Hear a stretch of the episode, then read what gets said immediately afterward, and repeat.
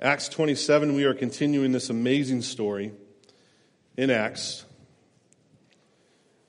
with this incredible trip across the ocean here. Now, we will actually cover the entire chapter of Acts 27 today, so I hope you brought your lunch. Um, no, not really, but we, we will read just a small chunk, and I'm going to read in big sections at a time. So let's read verses 21 to 26. 21 to 26 is where we'll start. Since they had been without food for a long time, Paul stood up among them and said, Men, you should have listened to me and not have set sail from Crete and incurred this injury and loss. Yet now I urge you to take heart, for there will be no loss of life among you, but only of the ship. For this night there stood before me an angel of the God to whom I belong and whom I worship. And he said, Do not be afraid, Paul. You must stand before Caesar. And behold, God has granted you all those who sell with you. So take heart, men, for I have faith in God that it will be exactly as I have been told. But we must run aground on some island. Let's pray. Heavenly Father, we, we come here today desiring to hear from you with distractions and burdens and difficulties that may draw our attention away. Would you work through your Holy Spirit to give us willing and humble hearts to hear your words? Incline our heart to your word.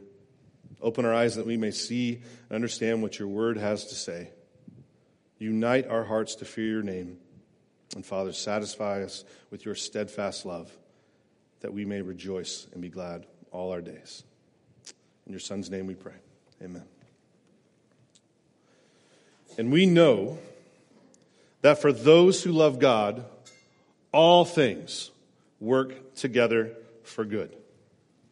For those who are called according to his purpose. I think it's been a really long time since anyone's quoted that passage to me, years even. I think it used to get quoted a lot. Are you afraid of quoting that passage to other people? I think that many of us are. Because usually when I hear Christians quote passages like Romans 8:28 or other promises from God, we seem to be very apologetic about it. We seem to say things like, ah, you know what, I know you've heard this before, and I know this is nothing new for you. And the last thing I want to do in this tough time is to give you easy answers, so here you go. What a strange way to treat the Word of God. The basis for our hope, the basis for our foundation in trusting God. Why are we apologetic? Why are we so afraid to go to the Word of God with clarity and with authority? I think there could be a number of reasons for this. Maybe we're afraid of being inauthentic. You know, the last thing we want to be is one of Job's comforters, right? And in our world, we value authenticity so much that we don't want to come across as impersonal or simplistic or give easy answers, and we definitely don't want to minimize the difficulty. And we're so afraid of giving trite answers or pat answers or simplistic answers that we don't give any answers. Not from the Word of God, at least, with authority and clarity. Or maybe we don't share promises like this with each other because we don't always believe that they are true, at least from a worldly point of view. Maybe you've been following Christ long enough to know that Christians who trust the Lord suffer greatly. And sometimes following the Lord might bring other difficulties into your relationships your families, your jobs. In spite of the fact that so many Christians, not just the ones on TBN, say that coming to Jesus, believing in Jesus, will make your life so much better. Your families will get better. Your children will obey. Well, you've realized as you walked with the Lord, that's not necessarily true. You stuck around and, and been through the pain with other people. And maybe when you hear, you know, the Lord is at work, just trust Him, you've become cynical. Or maybe our biggest problem is the same problem we've always had, the same problem we've had since the Garden of Eden. Maybe we doubt God's goodness. Maybe we believe the first lie we were ever told that, that God is a miser, that God's holding out on you, that God doesn't have your best interests in mind, that you need to, to grab a hold of life by yourself and define your own reality and do what you need to do. And we've been questioning God ever since, haven't we? And maybe you actually do believe that God can help. He's powerful enough to help you in your suffering. But you don't believe He wants to. That God can, but God doesn't care. And so we doubt His character, we doubt His goodness, and of course, we doubt His promises. Well, regardless of how you feel this morning, and how you define your reality this morning, God's going to redefine it for us, which is what we need to do often. And we're going to see that here in this incredible story in Acts 27. And we're going to see it as this story, this beautiful story, this detailed story, is going to show us one thing and one thing in particular. And the one thing I want you to leave here knowing more than anything else is this God is faithful. God is faithful to keep his promises to keep his word. God is true. He's dependable. He's reliable. He doesn't give up on us. He doesn't bail out when times get tough. He is faithful to the end. He keeps his promises to the end, and we can trust him. Isn't that a glorious truth? It's such a blessing to know that's true, but it can be so hard to trust, can't it? You can know that one minute and then doubt it the next, can't we? You know, in our, our Christian walk, so often as we try to trust the Lord, we, we are on this pendulum swing from rebellion all the way to the other side, which is despair. And we go back and forth between rebellion and despair, trying to trust the Lord, and that's what it seems like our life can be made up of. But we need to get out of ourselves and trust the Lord who is faithful. We need to see that God keeps his promises. He's faithful to the end. And that's where we find our hope, whether you're in rebellion or despair. And that's what I believe Luke and the Holy Spirit working through Luke wants to show us this morning. Well, we're coming to the story in Acts, which is an impressive story, but it's difficult for people in our world to understand. It's, it's a story that has two elements that we're not familiar with. One is geography, and the other is boating terms or shipping terms or whatever it might be. Um, I have to confess from the beginning that I'm not an expert in either one of these. I use Google to get wherever I'm going, and sometimes Google has to actually get me back home. Um, I'm that incompetent in that area. Um, I also know absolutely nothing about boats or ships. I found out there's a difference this week. There you go. Maybe you're like me. Boats go on ships, ships don't go on boats. There you go. There's your Jeopardy fact for the day. But I know nothing about these things. I was on a sailboat when I was a little kid, and I believe I had to be even tethered to the boat. And, and I've read, you know, some books and seen Pirates of the Caribbean, but that's about it for me. So I learned a lot this week. And if I pronounce something wrong, you Navy guys can correct me towards the end. But hopefully, as we sort through all the details, hopefully, as we walk through even the difficult areas that are hard to understand, you can see what Luke and what the Holy Spirit is trying to teach us in this story. Well, there are three sections to this story, and I've kind of split them up in our time together. So the first thing we see at the beginning of, of Acts 27 is a tough start. As they head out on their boat trip from Caesarea, they have a tough start, come across some difficulties, and then they encounter a terrible storm in verse 13. And then lastly, they have a timely shipwreck. So tough start, terrible storm, and a timely shipwreck. Now don't forget why we're on the boat in the first place. Way back, back in Acts 25, Paul appealed to Caesar while he was on trial. And Festus at the time said, okay, we're going to send you to Caesar. And he had Agrippa give his blessing. But then as he sent him off to Caesar, there was a long journey ahead of him. This was in about AD 59, 60, so we're talking 27 years after Jesus. And then in Acts 27, what we have here is a detailed travel log by Dr. Luke. How did Paul get from those trials in Caesarea all the way to Rome? Well, that's what Acts 27 and even part of 28 will tell us. And this story is, is packed with incredible details. The, even the, the smallest things that you would never notice, but all these details show that once again, this is an eyewitness account. Luke was along for the ride. And we know that not only because the details, but because he uses the word we repeatedly through the story, just like we'll see in verse 1. So we have Luke, we have Paul, and let's see what else we have starting in verse 1. And when it was decided that we should sail for Italy, they delivered Paul and some other prisoners to a centurion of the Augustan cohort named Julius. And embarking in a ship of Adramyttium, which was about to sail to the ports along the coast of Asia, we put to sea, accompanied by Aristarchus, a Macedonian from Thessalonica.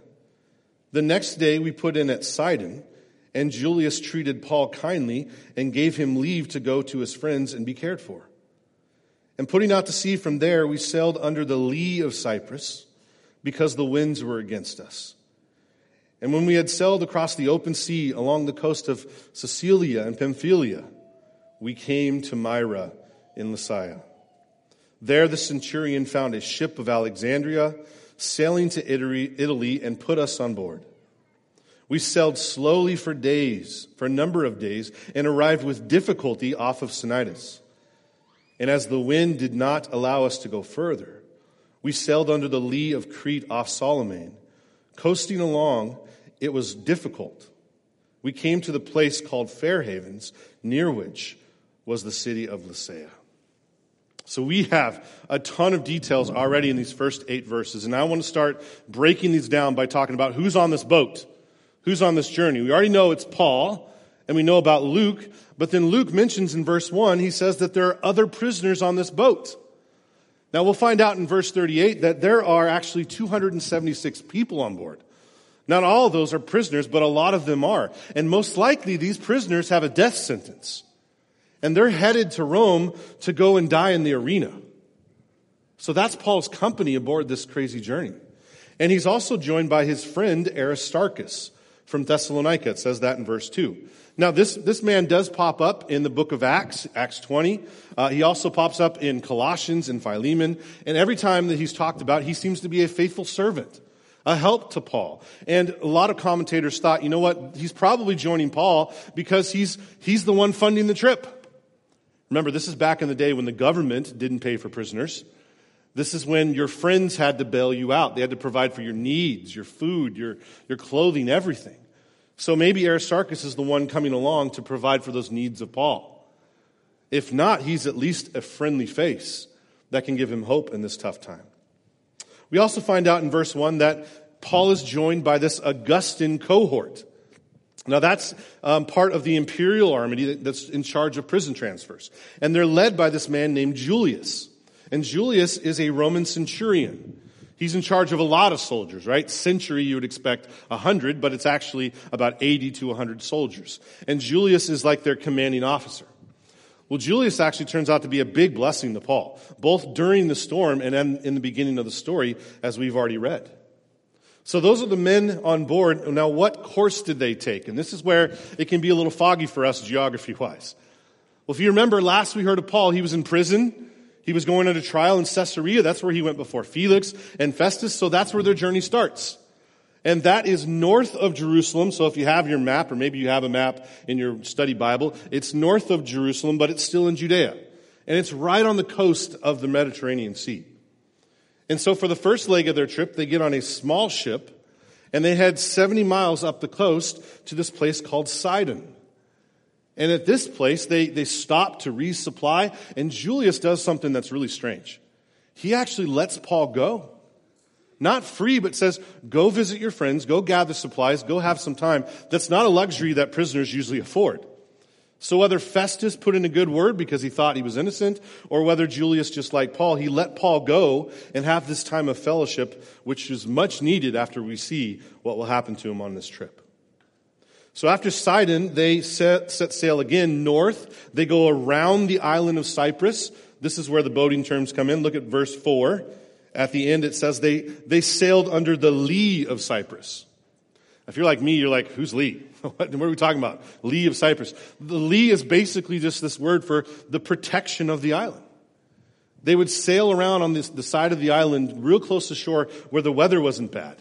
And they sailed around the lee of Cyprus trying to avoid the bad weather um, so that they would get protection from any storms or anything else that might have happened. And then they shall sail around Cyprus. They get to the city called Myra in verse 5 before setting off to Italy. And this is when they need to change boats. Now, this is an interesting thing that happens here. Look at verse 6. It says, The centurion found a ship of Alexandria sailing from Italy, or sailing, uh, for, sailing for Italy, and put us on board. Now, Paul and his companions were on this boat headed up the coast of Asia, but now they're going to switch boats to this boat that's from Alexandria, and that's Alexandria, Egypt. We'll find out later that this is actually a grain vessel. There's lots of wheat on board because they toss it off in the middle of the storm. And the reason why this boat was there is because Egypt was like the breadbasket of the world back then. And Rome needed to import 150 to 200,000 tons of wheat each year. So this is one of those boats. This is one of those cargo ships that was taking the wheat on up to Rome. And we know actually that this boat would have been very large. Josephus estimates that it could hold, it could hold up to 600 people. There's only 276 on board, so there's probably a lot of cargo, but that's what we have going on. And they sail under the lee of Crete, verse 7 there, so under the protection of another island. They come all the way around and they end up in this place called Fair Havens in verse 8. Now, I don't know about you, but when I first read Fair Havens, I'm thinking, wow, this place sounds great. Right? Fair Havens, calm waters. Actually, it's kind of a trap. it's kind of like Apple Valley. Anybody ever been to Apple Valley in desert? Sorry if you're there. I don't think there are any apples or apple trees in Apple Valley. There's just lots of Joshua trees. But the, this, this place was kind of a dump. It actually um, was a really dangerous place to harbor for the winter. They didn't want to stay there. There wasn't safety from the storm because it was on the southwest side of the island. And so they had to make a decision. They had to decide, well, are we going to stay here and harbor here in this bad weather or are we going to move on and try to go to another harbor? And this is where it gets interesting. Verse 9. Since much time had passed and the voyage was now dangerous because even the fast was already over. Now, this fast is a reference to the Day of Atonement, which is in October. So we're talking, this is probably mid November. Not a good time to travel. This is the time when all the cruise ships are on discounted rates, right? Mid November, December, this is bad, bad seas, bad weather, and Paul is worried about this. So look what he says there. Paul advised them, verse 10, saying, Sirs, I perceive that the voyage will be with injury and much loss, not only of cargo and the ship, but also of our lives.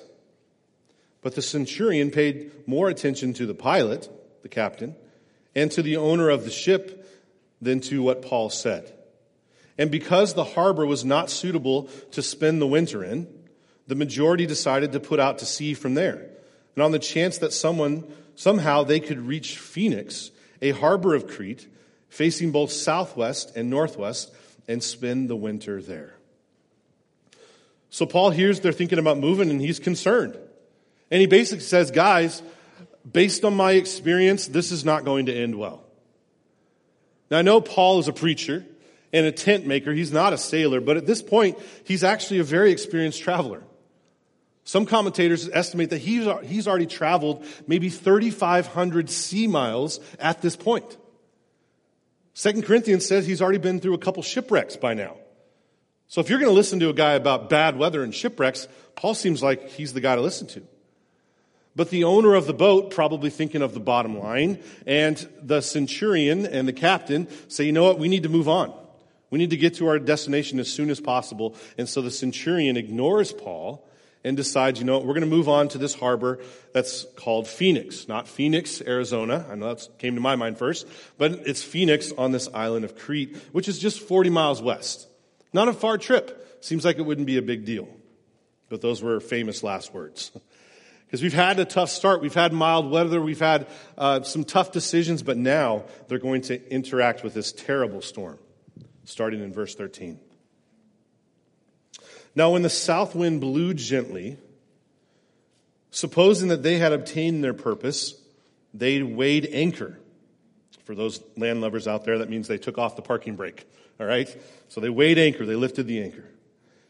And they sailed along Crete, close to the shore. At this point, they're probably thinking that Paul's just, he's just a worrywart. He doesn't know what he's talking about. Bad weather, whatever. And then verse 14.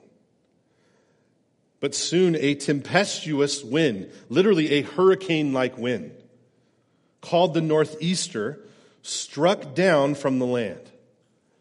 Now, these storms are actually famous in this part of the world, infamous even. That's why they have a name. They're called the northeaster, which isn't probably hard to figure out where it comes from.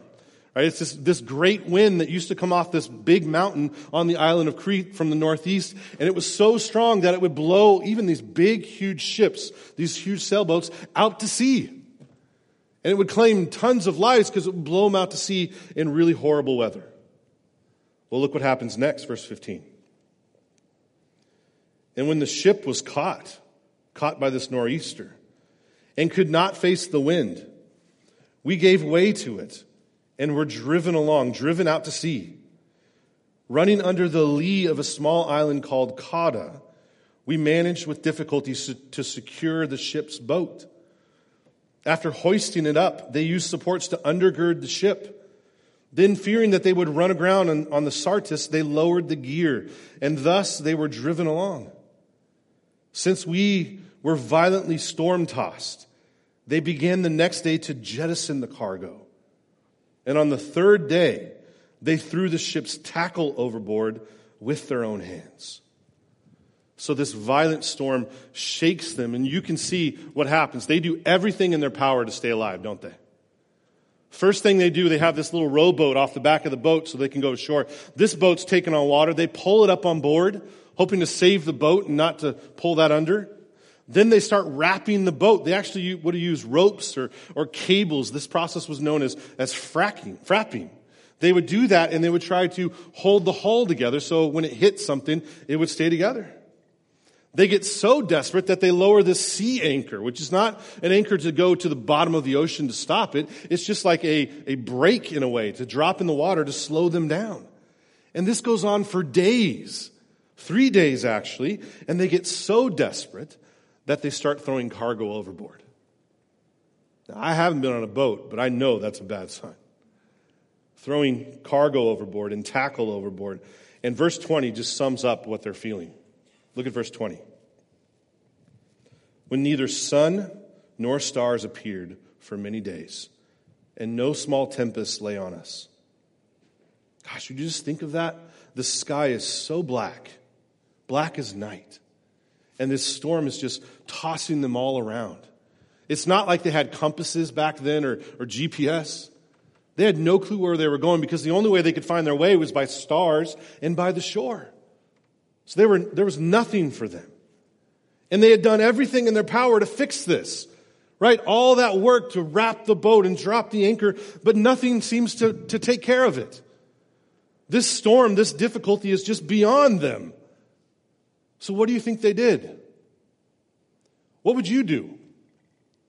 What would you do coming across a hopeless situation like this, where the situation is completely beyond you? You've reached the end of yourself. You realize there's no turning back, there's no fixing this, there's, there's no help coming. It is what it is. Now, from experience and from being with people long enough, I know that in these situations, our default is to despair, isn't it? It's to despair, it's to give up hope. And that's exactly what they do. Verse 20, right at the end. All hope of our being saved was at last abandoned. And those are such somber words.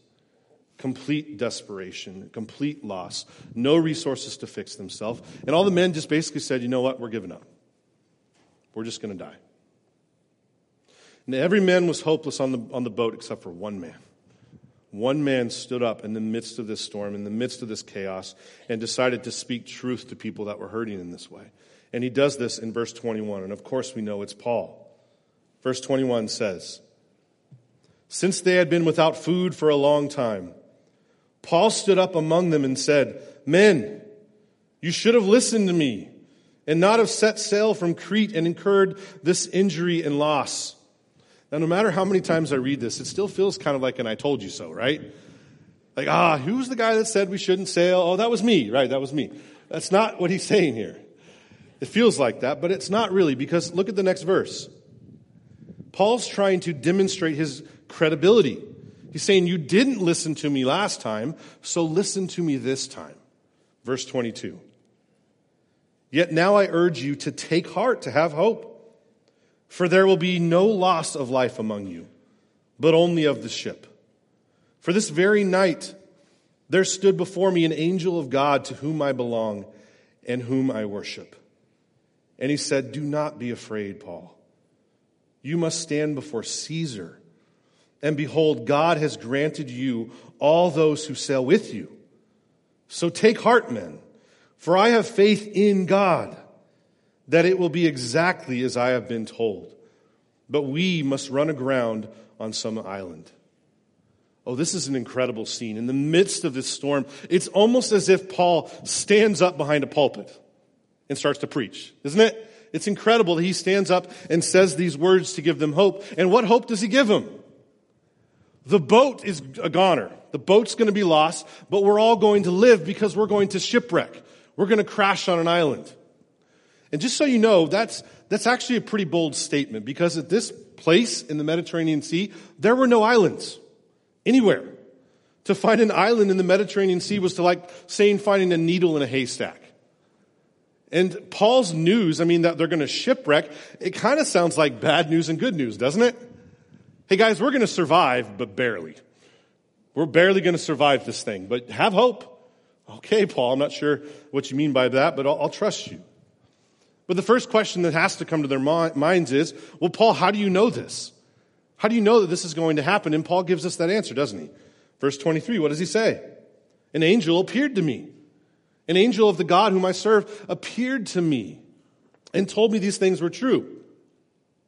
Now, if, if you were on that boat, and this was you, and Paul was talking to you, what's the first question that would come to your mind at this point? Now, they don't ask a question, but I feel like Paul is already answering their question here. Wouldn't the first question be, how, why should I trust this angel? Paul, why should I trust you? Why should I trust this God that you say belongs, that you belong to? that you worship and you serve. And Paul could have said a number of things at this point. He could have said, look, my God is omniscient. He knows everything. He just knows that this is all going to work out. He, he knows the past, the present, and the future. So he just knows how this is going to end. He could have said, my God is, is sovereign. He controls the wind and the waves. He's made me and you. He's actually not only sovereign, but he's omnipotent. He's all powerful. He can do all his holy will. So he's going to make this happen, which would have been true. He could have said, well, my God is good. He cares about us. He doesn't want these horrible things to happen to us. So he's going to work it out. He's going to fix this. And all those things will be good. All those things will be true, but Paul doesn't go there. Where does Paul go? What does he say? Verse 23. He says this This is the God to whom I belong and whom I worship. This God owns me.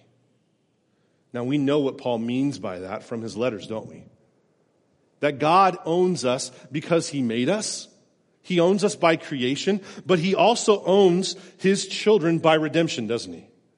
That's why Paul can say, I've been bought with a price. I'm a bondservant. I'm a slave to this God. And Paul could have even extended it and said, look, I've been serving this God for a long time and he's never let me down. I almost feel like Paul is, is answering the first question of the Heidelberg Catechism here. Now he's not. It hasn't been written yet. But it was an answer that these men would have loved to hear. And it sounds like what Paul's saying. Many of you know that, right? What is our only hope in life and death? That we are not our own but belong body and soul, both in life and death, to our faithful Savior, Jesus Christ. This God owns me. In verse 25. So take heart, men, for I have faith in God. I have faith in the God who owns me, who won't abandon me, that it will be exactly as I have been told. You see what Paul's saying here? I trust that my God is faithful. My God keeps his word. I've been serving this God for 25, 30 years, and he's never let me down. He's been with me through imprisonment, through, um, through mob violence, through a stoning. He's been with me through a ton of shipwrecks already, and he's still with me now. He even appeared to me in the storm to tell me the same promise I already knew.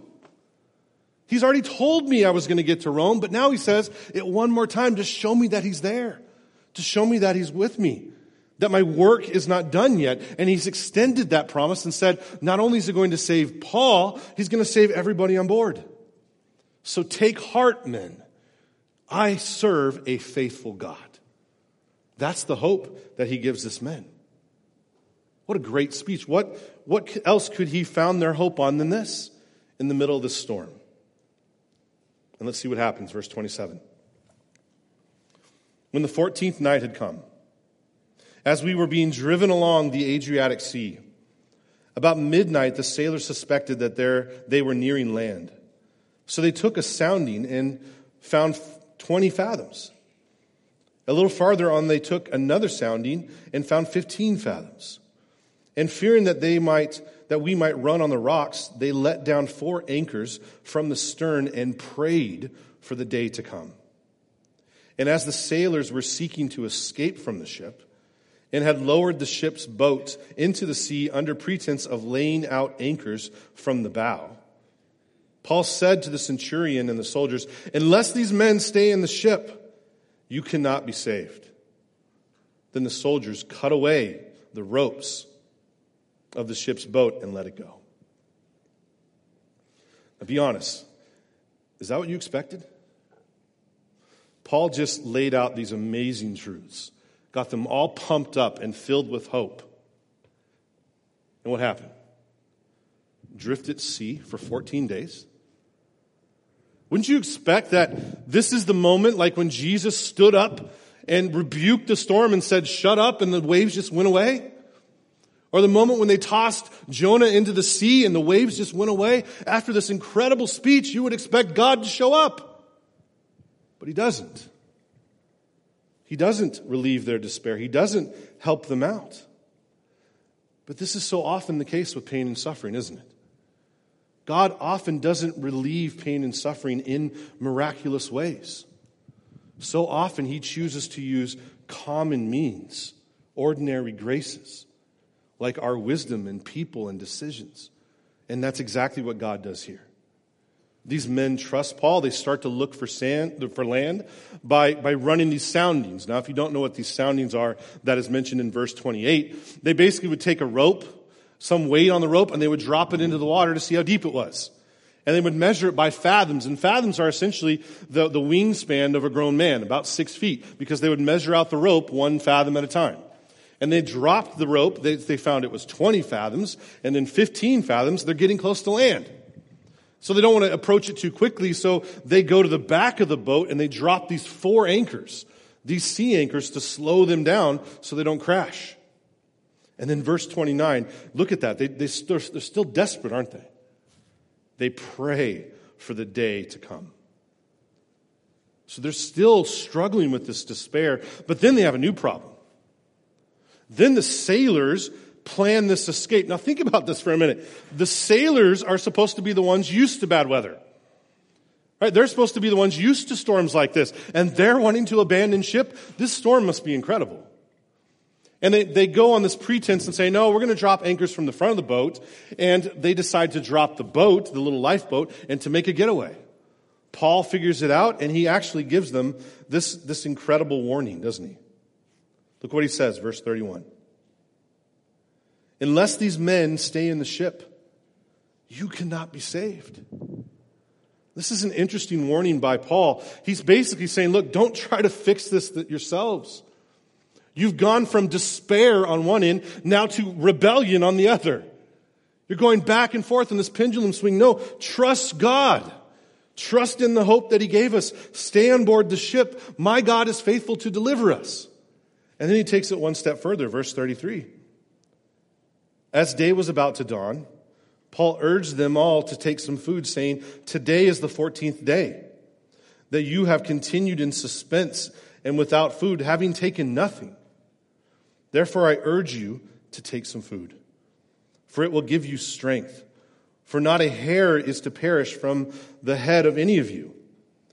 And when they had, when he said, had said these things, he took bread and giving thanks to God in the presence of all, he broke it and began to eat.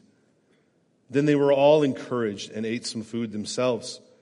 We were in all 276 persons in the ship. And when they had eaten enough, they lightened the ship, throwing out the wheat into the sea. Paul says something interesting here, doesn't he? Stay in the boat. Let's eat. You see what Paul's doing here? He, he's not a fatalist. He's not a hyper Calvinist at this point. He, he actually believes that God will do his work through means, through ordinary means, like obeying and sticking together, like eating food. Paul's basically saying, look, God's going to save us, so eat up. You're going to need your strength for this. You're going to need your strength for what we're doing here. Isn't this just like the Christian life? So many of the Christian promises are, you're going to be fine. So work at it. And you think, well, which one is it? Am I going to be fine or do I have to work hard? Yes. Right? Philippians 2 says, work out your salvation with fear and trembling. Why? Because God's at work in you, both to will and to work for his good pleasure. Well, which one is it? It's both. I work my tail off and find out at the end it was God the whole time. Or in Nehemiah's day, I love this when they say, look, we're going to pray that God would deliver us from our enemies. And we're going to put a guy with a sword on that wall. You say, well, wait, wait a minute. Don't you trust God? Yeah, I trust God that he's going to protect us through the guy with the sword on the wall. Right? That's what he's saying here. And this is the way it works with God. He uses ordinary common means most often to keep his promises. He does intervene in, in, irregular ways and miraculous ways at times, but most of the time, it's very common, very everyday to give us hope and peace. And Paul is saying, look, trust this God. Eat some bread. Now it says he broke bread here. It doesn't mean that he's, he's giving communion here. He's not running a worship service. These aren't all Christians. But he does pray in front of these men, reminding them once again who their hope is. It's not in Paul. Don't despair. Don't rebel. Let's eat and trust God. And it says in verse 36, they found hope again. And this is the weird thing. It says that they just found hope, so they tossed the weed overboard.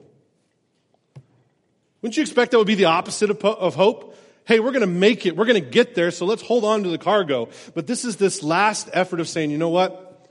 We're not going to make it. Let's toss the cargo, and I have hope that God will be the one to fulfill his promises. That's what's going on here. So we've seen the tough start. We've seen this terrible storm that's lasted for, for weeks. And now we see this timely shipwreck, God's delivery of these men. Look at 39 with me. Now, when it was day, they did not recognize the land, but they noticed a bay with a beach on which they planned, if possible, to run the ship ashore. So they cast off the anchors and left them in the sea. At the same time, loosening the ropes that tied the rudders, they ho- then hoisted the foresail to the wind. They made for the beach. But striking a reef, they ran the vessel aground. The, the bow stuck and remained immovable. And the stern was being broken up by the surf. The soldiers' plan was to kill the prisoners, lest any should swim away and escape. But the centurion, wishing to save Paul, kept them from carrying out their plan. He ordered that those who could swim to jump overboard first and make it for land, and the rest on planks or on pieces of the ship. And so it was that all were brought safely to land. Incredible story, isn't it? They finally see land after weeks and you notice as soon as they see land, when the daylight comes, they're making a beeline for the shore, right? They cut off those sea anchors that were slowing them down. They loosed the rudder. They, they hoisted this main sail, this foresail that would take them there, and they're going as fast as they can to the beach. But they don't make it. They run aground on some reef. And did you notice that even when their deliverance is right in front of them, even when they almost seem like they're going to make it, the soldiers still want to rebel. They still want to fight God's plan because they're scared. Remember, soldiers back then, if you lose the prisoner, then whatever penalty the prisoner had is on you. These men were condemned to die, so if these soldiers lost their prisoners, their life was gone. So their plan was to kill off all these prisoners so that they would survive. And Julius steps in. Praise God for this man. Whether it was by faith or by common grace, God used him mightily to preserve Paul and to keep his promises here, right? Even in this ordinary means, he fights this rebellion, and everybody, everybody, even the people that can't swim, make it to shore. Don't you just love verse 44? And so it was that all were brought safely to land. That's it. That's the story. That's the actual, the entire point of the story. God promised that Paul would make it to Rome. God promised that the ship would be lost, that the crew would be saved, and it all happened exactly as God said. God was faithful. That's the point of the whole story. The point of Acts 27 is to not look at this and say, look how great Paul was. Look how faithful he was. Look how much he trusted the Lord. Look at all the great things that God used to do. Just be like Paul. Have faith. Trust him. Work harder. Do better. That's not the point of Acts 27. The point is, behold your God. He's faithful. He keeps his word. He keeps his promises. Trust in the Lord. He's the same yesterday, today, and forever. That's not just the hope when you're on a boat. That's the hope that we share. That's the hope that we, we live on, we depend on each and every day as believers. Now, you may hear that and think, well, big deal. It's a nice story and all, but I, I don't really see how it matters to me. Maybe you hear this at this moment, you're in the midst of rebellion yourself. You've been fed up with a God that seems not to act in your life. Been fed up and trying to get things for yourself because it seems like God's not going to provide for you. He's not good. He's not providing for your needs as you think you need, so you're going to get it for yourself. Now, I know from experience, brothers and sisters, the only end of rebellion is despair. This world does not satisfy. There's no hope. There's no peace. You will constantly go from rebellion to despair to rebellion and despair, even on into eternity if you're in that state. There is no hope apart from God. And maybe you're not in rebellion now, but you're in despair. You come this morning feeling forsaken, abandoned, forgotten. You may feel that, look, God's there, but He just doesn't care about me. And it could be that you don't belong to him. We all belong to God by, by creation, but every single one of us have rebelled against our Creator. We've gone our own way. We've broken His law and rebelled against Him. And if that's the case, then we are in that rebellion. That is our state. And there is no hope for you apart from the work of Christ. There's no hope outside of God Himself, the faithful one and the true one. And the only hope is to repent of your sins, to turn to the faithful God, to recognize your own unfaithfulness, and to come before Him in faith. Well, maybe you're here today and you do belong to God by creation and by redemption, but you're still in the midst of rebellion or you're still in the midst of despair. You may say, you know what, look, I, I know all this. I've heard Acts 27 a hundred times. I've, I know all this theology. I've heard it a million times. But you know what? I just think I'm exempt from it. I just think it doesn't apply to me. Whether by shame or by anger or by pride, you feel like you got yourself into this mess, so God wants you to get yourself out. That's the way every other world religion works, right? Or maybe circumstantially, you're actually doing okay, but you can't sleep at night. You struggle with depression and pain and suffering, and you don't even know why. And you're in the midst of this pain, unable to help yourself, unable to fix the problem. You're tapped out. You have no more resources. Well, you need to know this morning that there is hope for you, but you need to find that hope in the right place. It would be so tempting in the story to think, well, you know what? If God came to me at night, gave me a vision, gave me a dream like he gave to Paul, then everything would be fine. If he told me that you're going to keep your job, that my career will turn out okay, or my kids will turn out okay, or everything will be fine. if he told me that my health issue will be resolved or my trauma will be over, if it's all going to end, then it would be fine. If I knew that from God, if he would do that for me, everything would be great.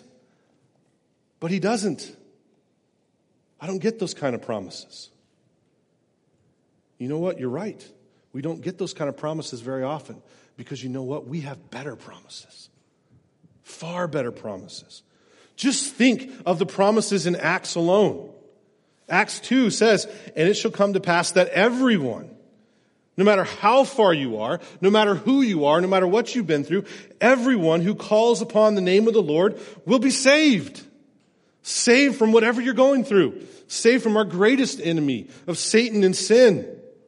Acts 2. Let all the house of Israel therefore know for certain that God has made him both Lord and Christ, this Jesus whom you crucified. Jesus was dead, but he's alive. So everything he said was true. Everything he did, he did was true. He accomplished salvation for us. He's alive. He's ruling and reigning. Acts 16, believe in the Lord Jesus and you will be saved. Acts 17, he has fixed a day on which he will judge the world in righteousness by a man whom he has appointed. And of this he has given assurance by raising him from the dead. Oh, if you're in hope, if you're in despair and you've suffered from injustice, sometimes the greatest hope to know is that God's going to take care of that injustice. When it passes through the system, when nothing seems to take care of it and they're not getting what they deserve, God sees it. God will repay. Vengeance is mine, says the Lord. In Acts 24, Paul said, I worship the God of our fathers, believing everything laid down by the law and the prophets having a hope in God, which these men themselves accept, that there will be a resurrection of both the just and the unjust. Paul says, look, I believe everything in this book, every threat, every promise, every hope.